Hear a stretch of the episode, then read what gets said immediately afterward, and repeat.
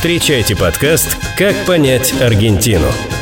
У микрофона кандидат экономических наук, доцент ВАФТ Иран Хикс Олег Абелев и кандидат социологических наук, историк, политолог и специалист по международным отношениям Михаил Дьяконов – Друзья, всем здравствуйте. Всем доброго дня, утра, вечера или ночи, как кому больше нравится. Мы вот, например, пишем этот эпизод в абсолютно разных временных поясах. И с вами большой подкаст «Америка Латина». Ну и в рамках этого большого подкаста «Америка Латина» мы говорим о том, как понять Аргентину в цикле эпизодов, посвященных пониманию, объяснению, сосуществованию аргентинцев и друг с другом, и с другими народами, нациями нациями и, самое главное, обычаями, традициями и всем тем, что окружает, в принципе, любую народность и любую нацию в процессе ее самоопределения. Потому что без привычек, обычаев, традиций, каких-то правил и норм, в общем, наверное, нельзя говорить о том, что есть какая-то нация и какой-то народ. Назовем это так. В нашем а, подкасте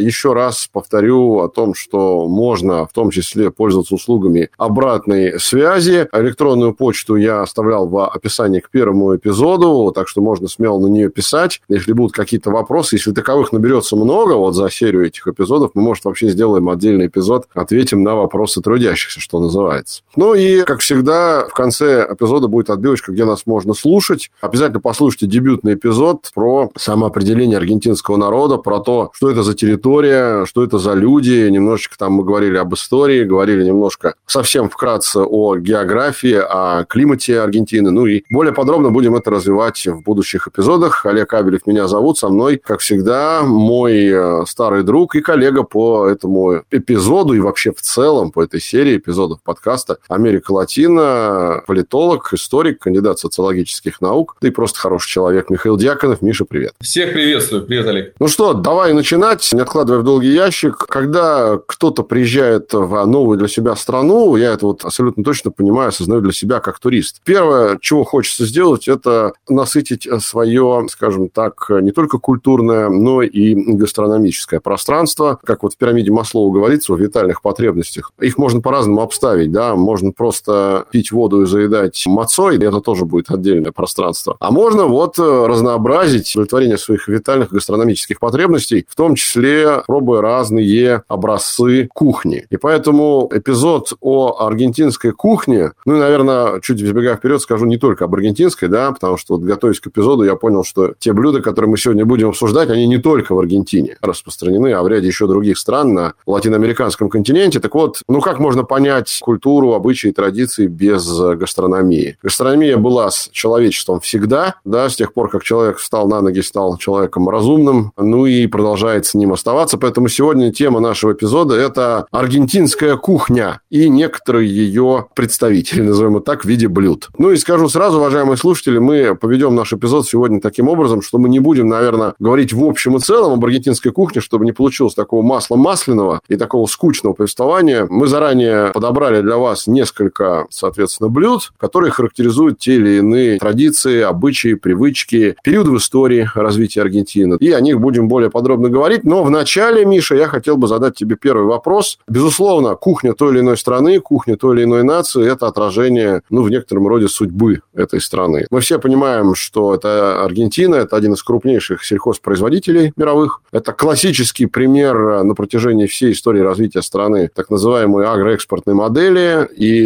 именно эта модель послужила залогом успеха страны ровно сто лет назад, даже чуть раньше, да, в конце 19 начале 20 века. Ну и, как известно, бытие определяет не только сознание, но и определяет то, что лежит на столе у человека или стоит, да, в отличие от его доходов, образа и уровня жизни. Поэтому первый мой вопрос такой, он, может быть, покажется наивным или простым. Аргентина сегодня это по-прежнему агроэкспортная модель, это по-прежнему доминирование агропромышленного комплекса, в том числе на столах у аргентинцев. От Жужуя до огненной земли на севере и на юге соответственно. И вот Мендосы на западе до, условно говоря, Буэнос-Айреса на востоке. Либо это уже все-таки немножко иное восприятие кухни современной Аргентины. Аргентина пережила в 30-е годы 20 века века импортозамещающую индустриализацию. То есть Аргентина это, конечно, уже не то такое аграрное государство, каким было на рубеже 19-20 века, но, конечно, до сих пор сельское хозяйство играет ключевую роль, безусловно, и если говорить об экспорте, если говорить о развитости его внутри страны, безусловно. И самое, пожалуй, интересное, то, что история сельского хозяйства Аргентины, история, связанная с ней кулинарии, кухни аргентинской, очень тесно связана с историей и политической где-то, и социоэкономической историей аргентинского народа. Вот, пожалуй, этого мы сегодня коснемся.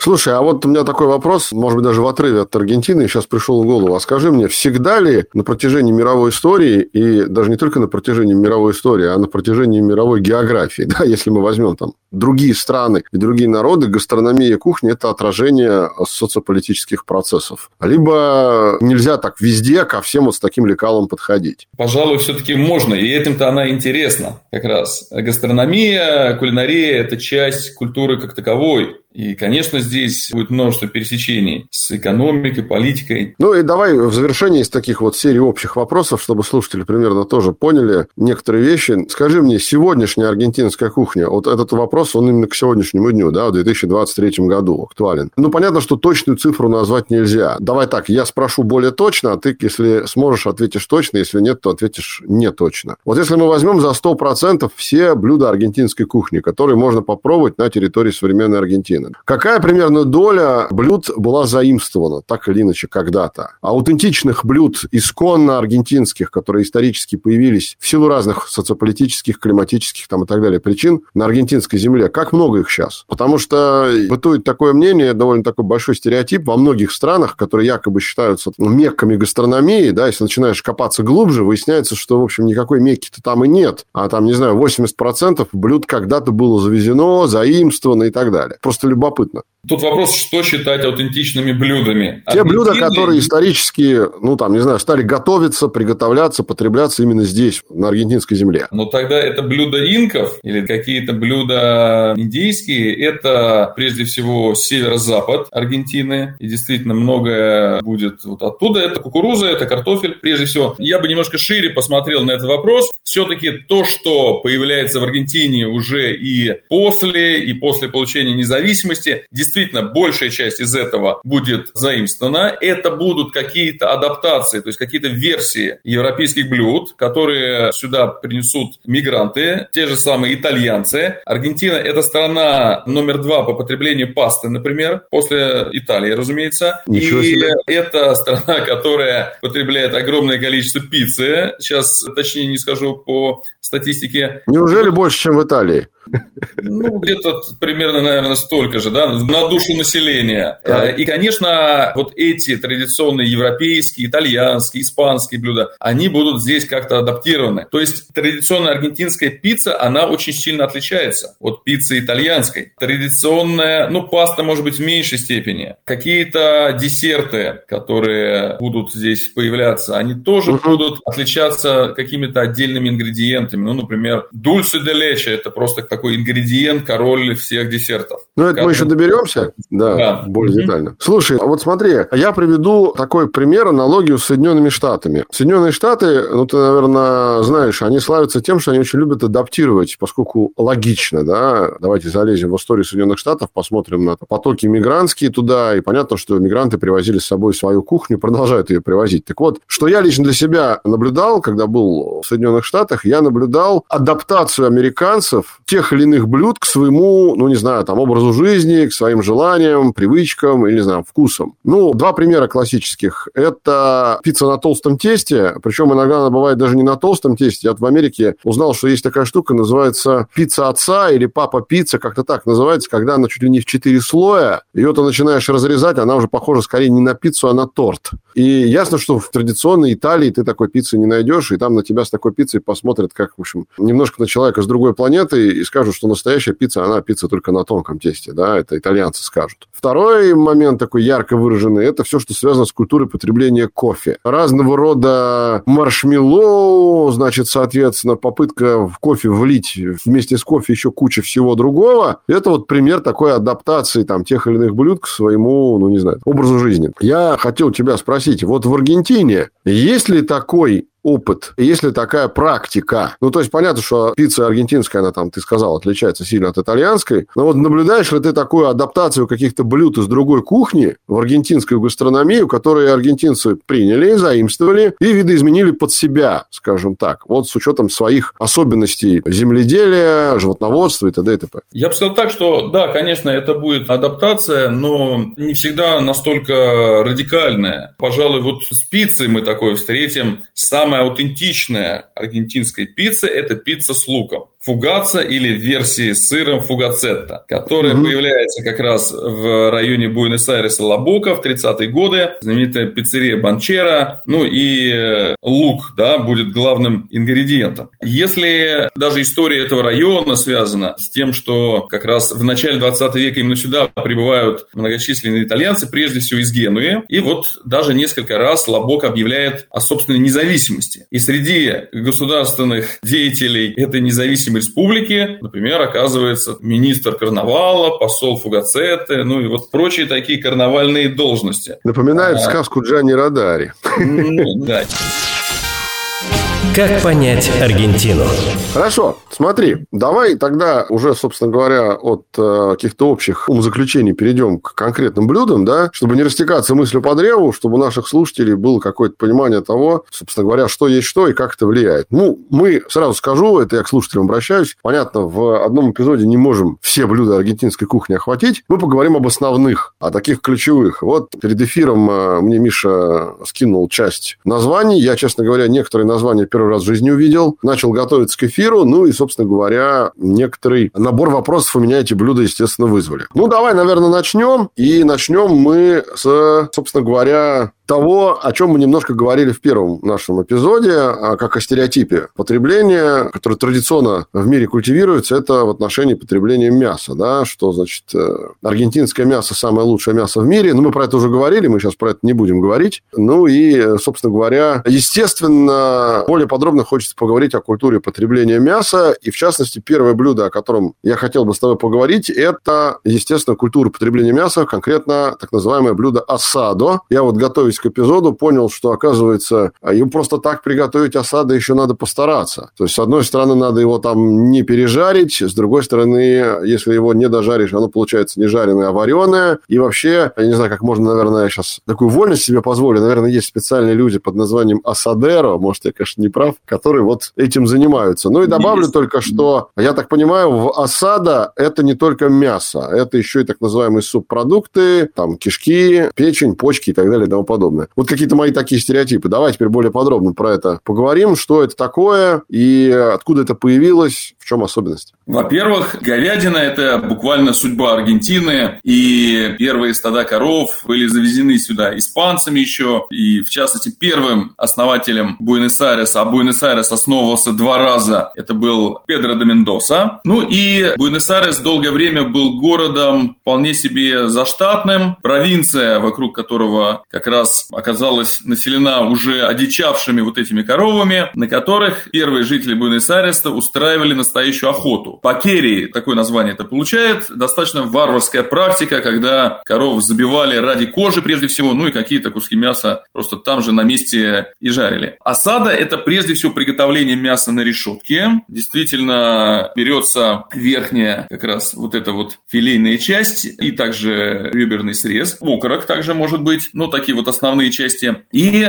начинается действительно все даже не с самого мяса, а с чорипан. Чорипан – это такая традиционная колбаска, колбаска в хлебе. Ну, то есть, что-то типа хот-дога, но не сосиской, а вот свиной колбаской. Там угу. же будут чинчулины, это вот кишочки, марсижа, это кровяная колбаска. А слушай, скажи мне, это какой-то определенный порядок, ну, ритуал, алгоритм потребления? Вначале кровяную колбаску, потом в хлебе, ну, я так утрирую, может быть, наоборот. Или это как это потребляется-то? Ну, обычно начинают с черепанов, хотя это уже как кому нравится. Угу. Черепан, если еще его упоминать, это еще и и, наверное, главное блюдо многочисленных демонстраций, праздников, каких-то общественных событий. То есть в город выходят многочисленные люди, которые устанавливают То есть это в честь праздников каких-то, да? Да. То есть я э, хочу сказать, что поздним-поздним вечером 18 декабря в Буэнос-Айресе, когда Аргентина стала в третий раз чемпионом мира, можно было попробовать осада в лотках на улице? Или это не так? Не, ну вот эти черепаны, черепаны, все-таки осада – это что-то такое больше для досуга, там, всей семьи или дружеского ужина, похода в ресторан там, где готовят осада. А вот черепан – это такое народное, демократичное блюдо. То есть в честь третьей звезды можно было поесть в декабре черепан? Да, надо сказать, что, конечно, туристам не следует сразу накидываться на эти черепаны, потому что с точки зрения пищеварения это может быть определенно определенной проблемы. А, то есть это тяжелая для переваривания еда, да? Да, это тяжелое блюдо, безусловно. Ага. Теперь, что касается кровяной колбасы, пару слов тоже расскажи об этом. Это из чего делается? Из филейной части? Нет, это кровь. Буквально это ага. жареная кровь, которая как раз в натуральную оболочку заворачивается и также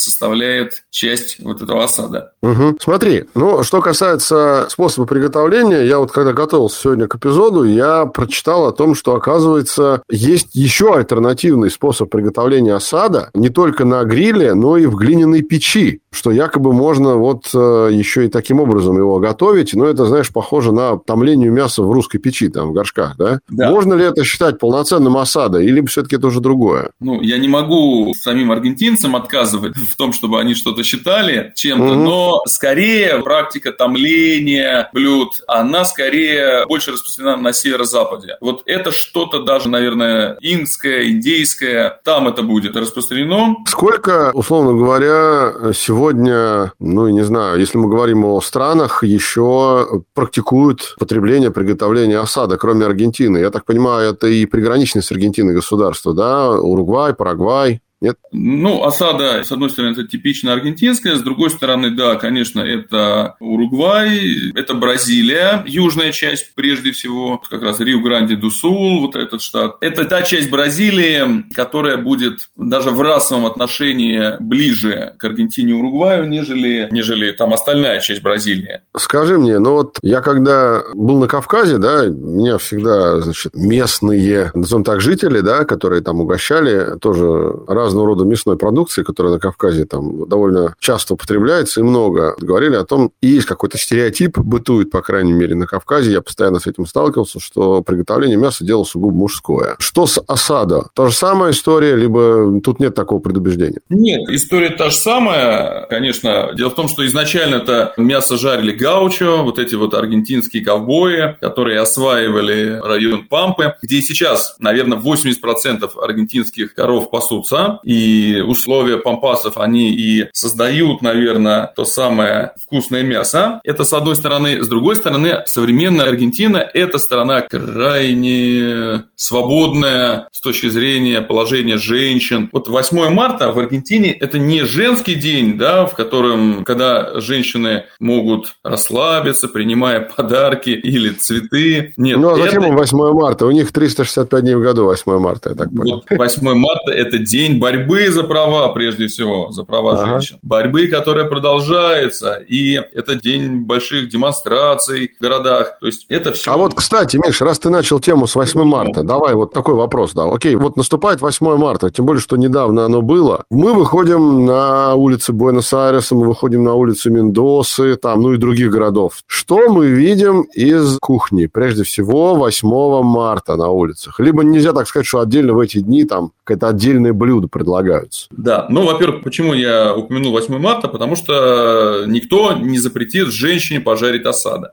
И, да, и эмансипация, она будет включать в том числе и это или вообще какие-то женские встречи, женские сообщества, возможно, и лесбийские, да, потому что здесь легализованы однополые браки, так что, которые будут жарить осада сколько и как им захочется. А если говорить о каких-то массовых мероприятиях, праздниках, я уже сказал, это чорипан, это вот на любой угу. день. И футбол, и День независимости, то есть все что угодно. Угу. Сколько стоит порция чорипан, чтобы слушатели наши поняли вообще порядок хотя бы? Цены аргентинские-то постоянно постоянно меняются, потому что инфляция, ну, это будет что-то вроде, может быть, 50-40 рублей. А, я понял. Последний вопрос, кстати, да, вот, забыл спросить тебя. Это всегда только говядина? Это говядина. Смотри, черепан – это свинина. Отдельно есть, скажем так, не называется, ну, обычно не называется осада, но отдельно есть баранина. Вот баранина – это Патагония уже. Это Патагония, это огненная земля, и это традиционная баранина патагонский, которая готовится на кресте. То есть, буквально металлический крест берется, и вот, значит, к нему это баранина баранья туша прикрепляется. Ну или даже не туша, а бараш. А в Буэнос-Айресе и в северных провинциях где-нибудь в ресторанах можно патагонскую баранину попробовать? Ну, это не распространено, но в Буэнос-Айресе, конечно, можно найти. Понятно. Хорошо. Как понять Аргентину? Двигаемся дальше. Вторая важная история. И мне кажется, это тоже у меня вызвало, ну, скажем, такое очевидное, ну, не знаю, аналогию или сравнение с теми блюдами, которые мы называем в России, в русской кухне, жаркое или рагу. Речь идет о таком блюде, как локро. Я так понимаю, что название пришло из какого-то индейского языка, да, не из испанского. И это что-то типа рагу или жаркого из э, овощей да. Ну вот давай мы немножко про Локро поговорим. Во-первых, к какому контексту социополитическому мы можем это блюдо привязать, с чем мы его можем связать, что обычно там в ингредиентах, где его можно попробовать, на всей ли территории Аргентины, и в чем особенность его употребления. Локро – это блюдо типичное для северо-запада Аргентины. Это как раз та часть страны, которая когда-то входила в империю инков. И вот это, пожалуй, самое интересное. Локро, да, и социополитический контекст тут очень насыщенный. Во-первых, угу. локро – это блюдо, которое едят обязательно дважды в году. 25 мая и 9 июля. Только два раза в году? Ну, это не значит, что запрещено в остальные дни. А. Но вот в эти дни будут в ресторанах обязательно в меню будет присутствовать. Даже там, где в остальные дни его не готовят. Так вот, дело в том, что я уже упомянул о том, что Буэнос-Айрес основывали два раза. Аргентина, по сути, дважды становилась независимой, дважды объявляла независимость. Это как раз майская революция 1810 года и вот 25 сентября, и уже позже это 1818 год, 9 июля, когда Конгресс в Тукумане, в одном таком аргентинском городе собрался и как раз окончательно уже официально объявляет о независимости. Так вот, в эти два дня обязательно, обязательно едят осада. Ну и... Э, Локра. Да, Локра. Да. Ну, 1816 год, да, это было, как раз Конгресс Тукумани, 9 июля, объявление независимости. Так вот, Локра, я думаю, что это крайне символическое блюдо, и, пожалуй, именно тем, что помимо мяса и овощей, туда входит кукуруза. Но кукуруза непростая. Да, там будет та самая желтая кукуруза, которую мы все знаем, но также там будет обязательно белая кукуруза, белый маис или чокло бланко, как раз по-аргентински. А вот этот маис, эта кукуруза, она имеет совершенно конкретное место своего происхождения. Это будет священная долина. Та самая священная долина в Перу, недалеко от города Куска, с такими городами, например, как Писах, где течет река Урубамба. Вот откуда вообще вся история инков начинается, где находится Мачу-Пикчу, там же, в том же районе. И вот до сих пор там растет гигантская вот эта белая кукуруза. То есть это, Миша, получается такой эндемик, ну, говоря умным языком. Да, да. Угу. И таким образом, таким образом Локра становится, с одной стороны, символом независимости, а с другой стороны, может быть, не настолько явно, я даже не знаю, насколько сами аргентинцы каждый раз это как-то рефлексируют, но становится связью аргентинцев и коренных народов Латинской Америки. Кечуа, как раз инков. То есть белый маис – это такой дар Пачамамы, то есть богини земли. И дело в том, что Аргентина изначально, после того, как она объявила о независимости, точнее, точнее, революция совершилась в 2010 году, она могла стать монархией. И Мануэль Бельграна, один из важнейших деятелей революции, он-то как раз предполагал именно это. То, что во главе Соединенных провинций Рио-де-ла-Платы станет монарх. На эту роль он выбрал Хуана Батиста Тупака Амару, представителя инкской династии. И это так и называется план Инка. И, кстати, если мы посмотрим с вами на флаг Аргентины, а это же вот тот флаг, который впервые поднял Бельграна, то в центре мы увидим майское солнце. Но майское солнце это же индский бог. Так что смотрите, насколько здесь все тесно связано и переплетено. Насколько я помню, на флаге Уругвая это же солнце, нет? Да. Ну, хорошо, то есть, если мы говорим э, и обращаемся к нашим слушателям, которые пока находятся вне пределов Аргентины, но туда собираются, мы можем вам смело сказать, друзья, если вы хотите попробовать локра, два дня в году, 25 мая и 9 июля, это можно сделать во всех ресторанах Аргентины, а если вы хотите попробовать локра вне 25 мая и 9 июля, северо-западные провинции, там, скорее всего, локра можно в ежедневном режиме, да, попробовать? Ну, скорее, да. И, соответственно, правильно ли я понимаю, что наиболее близкое в русской кухне блюдо к локра – это что-то типа рагу или жаркого? В русской кухне в меньшей степени явно используется кукуруза, меньше используется, пожалуй, Нет, нет, я имею в виду по, по способу приготовления, не по консистенции. А, не по... Да, наверное, наверное. Угу. Я понял. Ну, я так понимаю, мы тоже можем встретить локра не только в Аргентине, безусловно, наверное, это Перу, и, наверное, отчасти, видимо, и другие да, страны, ну, типа Чили, да. например, раз мы говорим про писок, про урубамбу и так далее. Ты когда был в Перу, я знаю, что ты был в Перу, ты пробовал, наверное, локра? Нет. Нет? Я пробовал как раз тот самый гигантский маис. Ага. Да. Отличается он по вкусу от классического маиса? Ну, отличается. Сложно это описать так вот на пальцах, да, как-то? Не, ну на пальцах это и не опишешь. Да. В общем, друзья, слушатели наши дорогие, приезжайте в Аргентину и попробуйте гигантский маис. А потом можно и локро попробовать. И тогда вы поймете, о чем мы говорим. Как понять Аргентину?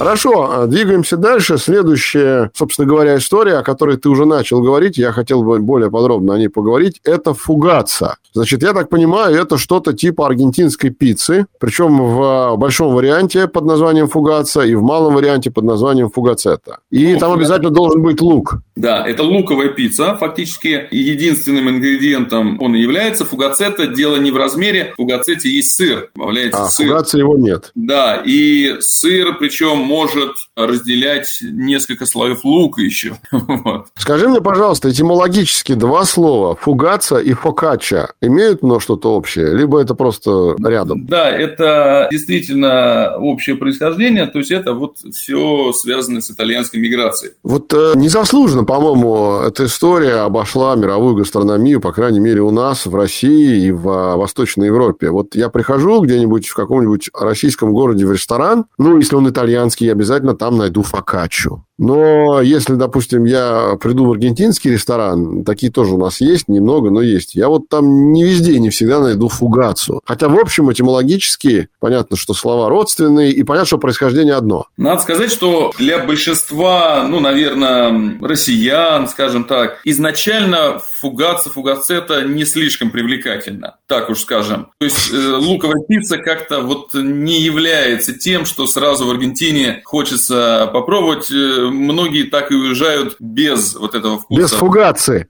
Фугации, да. Но с точки зрения того, как кто периодически ест фугацию или фугацету, все-таки это внешний вид, э, наверное, менее привлекателен, чем вкус. Потому что это тонко нарезанный лук, то есть это не рождающие воспоминания там, какого-то лукового супа из детского сада. Нет, это скорее такой хрустящий, зажаристый и вполне вкусный. Ну, слушай, лук на самом деле далеко не всегда ассоциируется с чем-то не очень, э, скажем так, приятным, да. Например, есть луковый суп знаменитый французский, да. Есть разных много довольно блюд, действительно изысканных в разных кухнях мира, которые содержат лук. Да, безусловно, фугацию и фугацету нельзя отнести к изысканным блюдам. Прямо скажем, уже упоминалось о том, что она родилась в Лабоке. Лабока – это такой и сейчас достаточно, с одной стороны, очень туристический район, район бывшего порта, где домики раскрашены разноцветные цвета, как раз вот этой корабельной краской. А с другой стороны, это район до сих пор достаточно маргинальный. Ну, смотри, давай тогда в двух словах мы расскажем об истории про знаменитую пиццерию Банчеро, если я правильно понимаю, да? Я так понимаю, что все это началось примерно в конце 19 века, когда мигранты из Италии приехали в Аргентину и таким образом, ну, не знаю, ассимилировали фокаччо, да, или пиццу вот таким вот образом. Если я не прав, поправь меня, пожалуйста. Ну, да, немножечко позже, то есть, конечно, великая волна миграции – это конец 19 начало 20 века. И тот самый район Лабока, и, кстати, команда Бока Хуниор знаменитая. Вот я только вспомнил, это вот одно, да? Это одно. Да, там же находится стадион Бомбанера, где играл Диего Марадонна за эту команду. Это в будущих эпизодах подкаста. Да, да, да. но все-таки непосредственно пиццерия Банчера и изобретение фугаца относятся к 1932 году. Угу. То есть несколько позже. То есть 90 лет это заведение работает и не закрывается. Да, ну, почти. Да. Я понял. Как только мы говорим про пиццу и вообще что-либо мучного, а пицца, безусловно, это изделие, ну, скажем так, с использованием муки, сразу вопрос, что за мука? Мы привыкли, что у нас там пиццу, которую мы, не знаю, едим в ресторанах а итальянскую, здесь в России, ну и в Восточной Европе, это прежде всего мука пшеничная, да? Но, я так понимаю, Аргентина далеко не самая распространенная страна в мире по количеству угодий под пшеницу, да? И из какой муки делается фугация? Нет, Олег, здесь ты, пожалуй, не прав. Дело не в том, прав? что... Это прекрасно. Давай развенчаем эти мифы.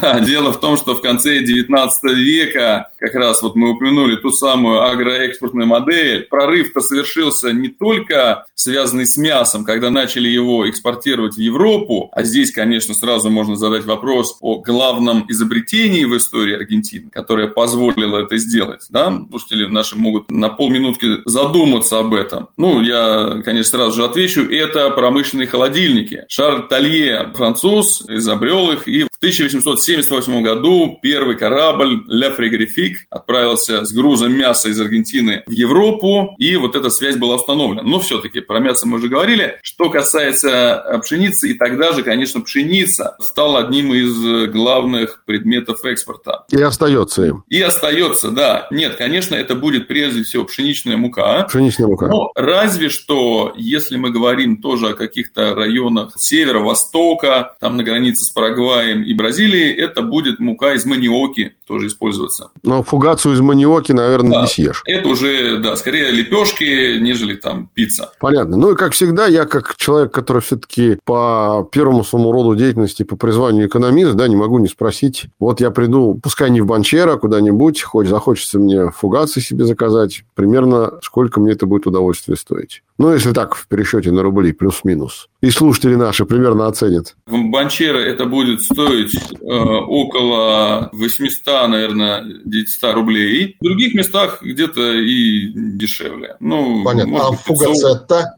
Это как раз я говорю про фугацет в Банчере, в этой ага. пиццерии Банчера. Нет, нет, фугаца и фугацетта. Мы же поняли, что это два разных блюда, да? Да, ну, я просто по личному опыту говорю про фугацетта в Банчере, который я ел буквально понял. в прошлую Понял. Ну, в принципе, слушай, мне кажется, это вполне себе... Я так понимаю, это достаточно большая порция, на эти там, 800 рублей можно... Да, любое блюдо недоеденное в Аргентине совершенно корректно взять с собой из любого ресторана. Вы говорите пара, шевар, да, то есть с собой, и вам все это прекрасно заворачивают. Правда, иногда вам могут суп налить, например, в пакет. Но это уже да, издержки местного какого-то Ну, слушай, все зависит не от супа. В данном случае, хочу сказать, зависит не только от супа, но и от пакета, чтобы его можно было нести. Слушай, ты начал говорить в начале самого эпизода про так называемую республику Лабока. Я так понимаю, к созданию которой Хуан Банкера, основатель в 1932 году знаменитой пиццерии, тоже имел отношение. Вот это вот республика Лабока, культурное объединение, да, в Буэнос-Айресе, оно до сих пор существует? Если да, то ему больше 90 90 лет, получается, или нет? Я думаю, что это уже такой эпизод все-таки исторический скорее, как, например, знаменитая республика Фиуме, созданная Габриэле Данунцо, да, как раз Данунцо, в современном да. Риека в Хорватии. То есть это скорее все-таки люди, которые в какие-то периоды истории собирались вместе, единомышленники. Хотя, с другой стороны, Лабока, да, объявляла себя республикой, соседний район Сан-Тельма тоже. Да и вообще Буэнос-Айрес существовал определенное время в качестве, ну, правда, не признанного, да, но независимого государства, независимого mm-hmm. от всей остальной страны. Так что в истории Аргентины большая часть 19 века – это борьба как раз будущей столицы и остальных провинций.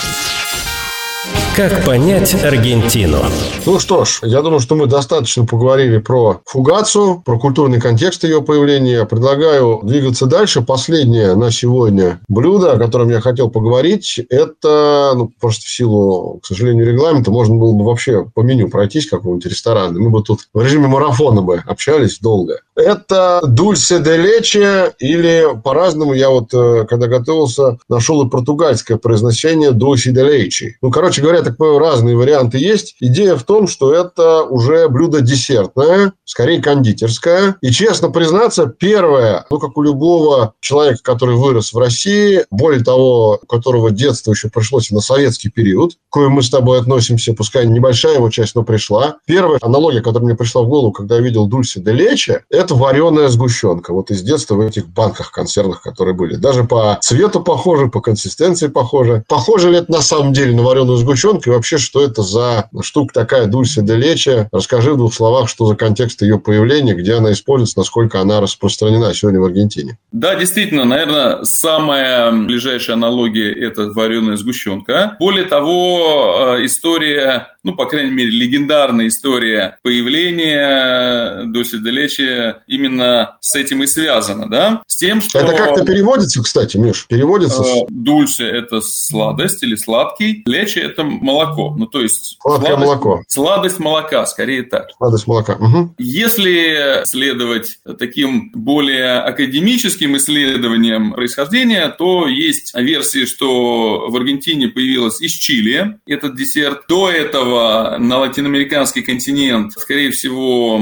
прибыло из Филиппин, ну, то есть из Юго-Восточной Азии. Вот Филиппины были тоже испанской колонией. Ну, а легендарная история возникновения Дульси де Лечи такова. Она описывает эпизод многочисленных гражданских войн первой, да и второй половины XIX века. И вот когда противники политические Хуан Мануэль де Росос, с одной стороны, и Хуан Лавалье должны были встретиться для того, чтобы заключить договор. Вот как раз Лавалье прибыл первым в дом Рососа, ну и так получилось, что долго было ждать, и он заснул. А когда это увидела горничная Рососа, она, ну, как-то посчитала это крайне наглым, решила того будить и вообще может быть, и выгнать из дома. И пока она ходила за солдатами, за охранниками, пока они разбирались с лавалье, то, что у нее стояло на огне, а это было молоко с сахаром, вот как раз и превратилось в это самое дульси де лечи. И когда уже... А это какие хронологические времена? О каких временах ну, мы говорим? Ну, это где-то 1829 год. И когда... 200 Дорос... лет назад примерно. Да, и когда Доросос все-таки прибыл, наконец, вот как раз они вдвоем с Лавале вместе этот дульси удовольствие долечь и попробовали. И сейчас это главный ингредиент, наверное, всех тортов, всех, ну, большей части десертов. Угу. Используется повсеместно. Сложно найти торт, если кому-то не нравится, где не было бы этого ингредиента. Ну, понятно, но в чистом виде его там, условно, как у нас вот вареная сгущенка в банке продается, не купить, да? Нет, почему можно? купить? И можно намазать на хлеб, можно есть ложкой просто так. Консистенция более мягкая, нежели вот если варить отечественную российскую сгущенку. Я понял. Ну и, как всегда, о цене вопроса не могу не спросить. Банка Дульси де Лечи в магазине Буэнос-Айреса плюс-минус порядок цен какой? Я думаю, что это рублей 50-100, может быть. Слушай, я понял. В общем, смотри, 80 рублей на черепан, за 50 рублей я беру дульси де лечи, и, в принципе, я уже сыт.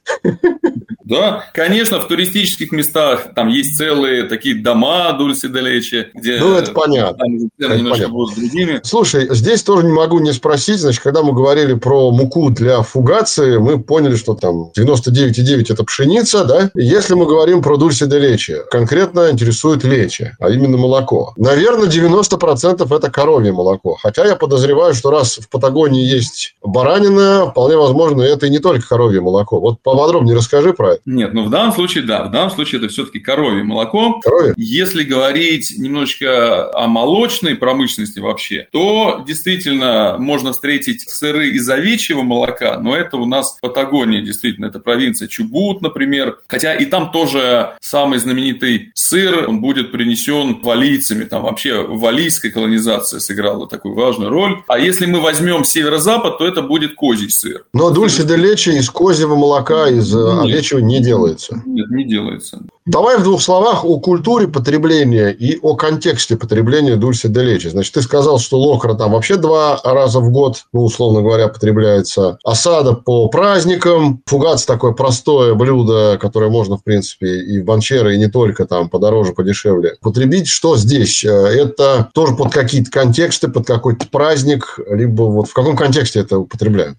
Вот это потребляют постоянно. Это, да, тут не нужен аргентинцам какой-то специальный контекст, чтобы съесть что-то с дульси де лече, как я уже сказал, там и на хлеб намазывая, например. Но чаще всего это все-таки какие-то десерты. Самые знаменитые это, я задумался, ну, можно ли назвать это печеньем, да, или что-то такое вот. Это то, что называется альфа-хор. Альфа-хоры альфа это два печенья и между ними... арабский этимология, по-моему. И между ними дульси де лече. Название этого слова действительно происходит из арабского языка. Аль-хасу, как-то так, да, да поправят угу. меня арабисты. Это слово проникает в Андалусию, то есть в Южную Испанию, и уже оттуда в Аргентину. Что такое альфа-хор? Расскажи в двух словах. Альфа-хор, я уже начал говорить, это вот два печенья, между ними начинка дульси де лече и облитые шоколадом. И это тоже можно купить в магазине? Да, это везде можно купить, то есть это самый распространенный десерт. И вот если мы говорили про социополитический такой контекст потребления локра, то у альфахоров, с одной стороны, он в целом отсутствует, но здесь есть любопытная деталь. Дело в том, что Конституция Аргентины 1853 года была подписана в городе Санта-Фе как раз на производстве вот этих самых альфахоров. О как. Понятно. Что здесь ну, есть такие связи. В общем, э, без социополитического контекста никуда. Ну, я так понимаю, завершая тему с э, Дульси де Лечи, Альфахора одна из скажем, приложений да, этого десерта, да, но можно его употреблять и без э, мучных изделий, просто, там, как ты говоришь, кушать ложками, да, угу. вот. Ну и, соответственно, я так понимаю, можно ее использовать как, не знаю, там, соус, да, поливать там всякие блины и тому подобное. Да, да. Вот этим делечи. Да. Все, я понял. Ну, слушай, в общем, э, уже э, можно примерно прикинуть, что имея в кармане там рублей 250-300 на русские деньги, голодным не останешься, с голоду не умрешь. Да. По крайней мере, черепа Роман, Дульси де Лечи и Фугацу можно себе позволить, ну, может, Фугацу кусочек, не целиковую. Я подозреваю, что если целиковая стоит рублей 800, то там рублей за 100 можно какой-нибудь кусочек Фугации купить. Да. Ну, вот уже, собственно говоря, и мы, Виталий, наши потребности частично удовлетворили. Но что касается дальнейшего их удовлетворения, на этом наш разговор, конечно, не заканчивается. Заканчивается эпизод, но я, в общем, думаю, что мы больше сейчас говорили о еде, мы говорили о блюдах, а хочется поговорить о питье, как принято говорить говорить. И об этом мы обязательно поговорим, но в следующем эпизоде, потому что там есть о чем поговорить и о алкогольном, и о безалкогольном питье, и о культуре это. Потому что обычно, ну, опять же, моя точка зрения, может быть, кто-то со мной не согласится, культура питья, она гораздо более богаче в социополитическом контексте, в том числе, чем культура еды, то или иное. Потому что, на мой взгляд, история появления того или иного напитка, она, в общем, имеет больше культурного, политического, ну и другого там окраса, нежели еда, да. Значит, ну, что касается, уважаемые слушатели, ваших гастрономических потребностей, попытайтесь найти в своем городе аргентинский ресторан, и вдруг вам повезет, и вы даже сможете съесть фугацу или локра. Хотя гарантии мы дать не можем. Я вот ради интереса сейчас после эпизода даже специально зайду на сайт и посмотрю в меню, есть ли эти блюда у нас в аргентинских ресторанах. Подозреваю, что не факт. Но надо искать. Ну что ж, будем завершать. Спасибо тебе большое, Миша. Напоминаю, сегодня о некоторых вещах. Сейчас мы еще два слова скажем. О аргентинской гастрономии, некоторых блюдах. Говорили с моим другом, историком, э, кандидатом социологических наук, политологом Михаилом Дьяконовым. Я знаю, что ты что-то хотел сказать. Пожалуйста. Хотел сказать спасибо, Олег, спасибо, слушатели. Надеюсь, было интересно. Мы будем продолжать путь, начатый по аргентинской кулинарии, аргентинской культуре и обо многом другом. Обязательно тоже поговорим. Обязательно. Ищите локра, кушайте фугацию, и будет вам понимание аргентинского, ну, по крайней мере, хоть частички, да, аргентинского самоопределения. Но это важно, потому потому что гастрономия – это часть культуры. Безусловно, тут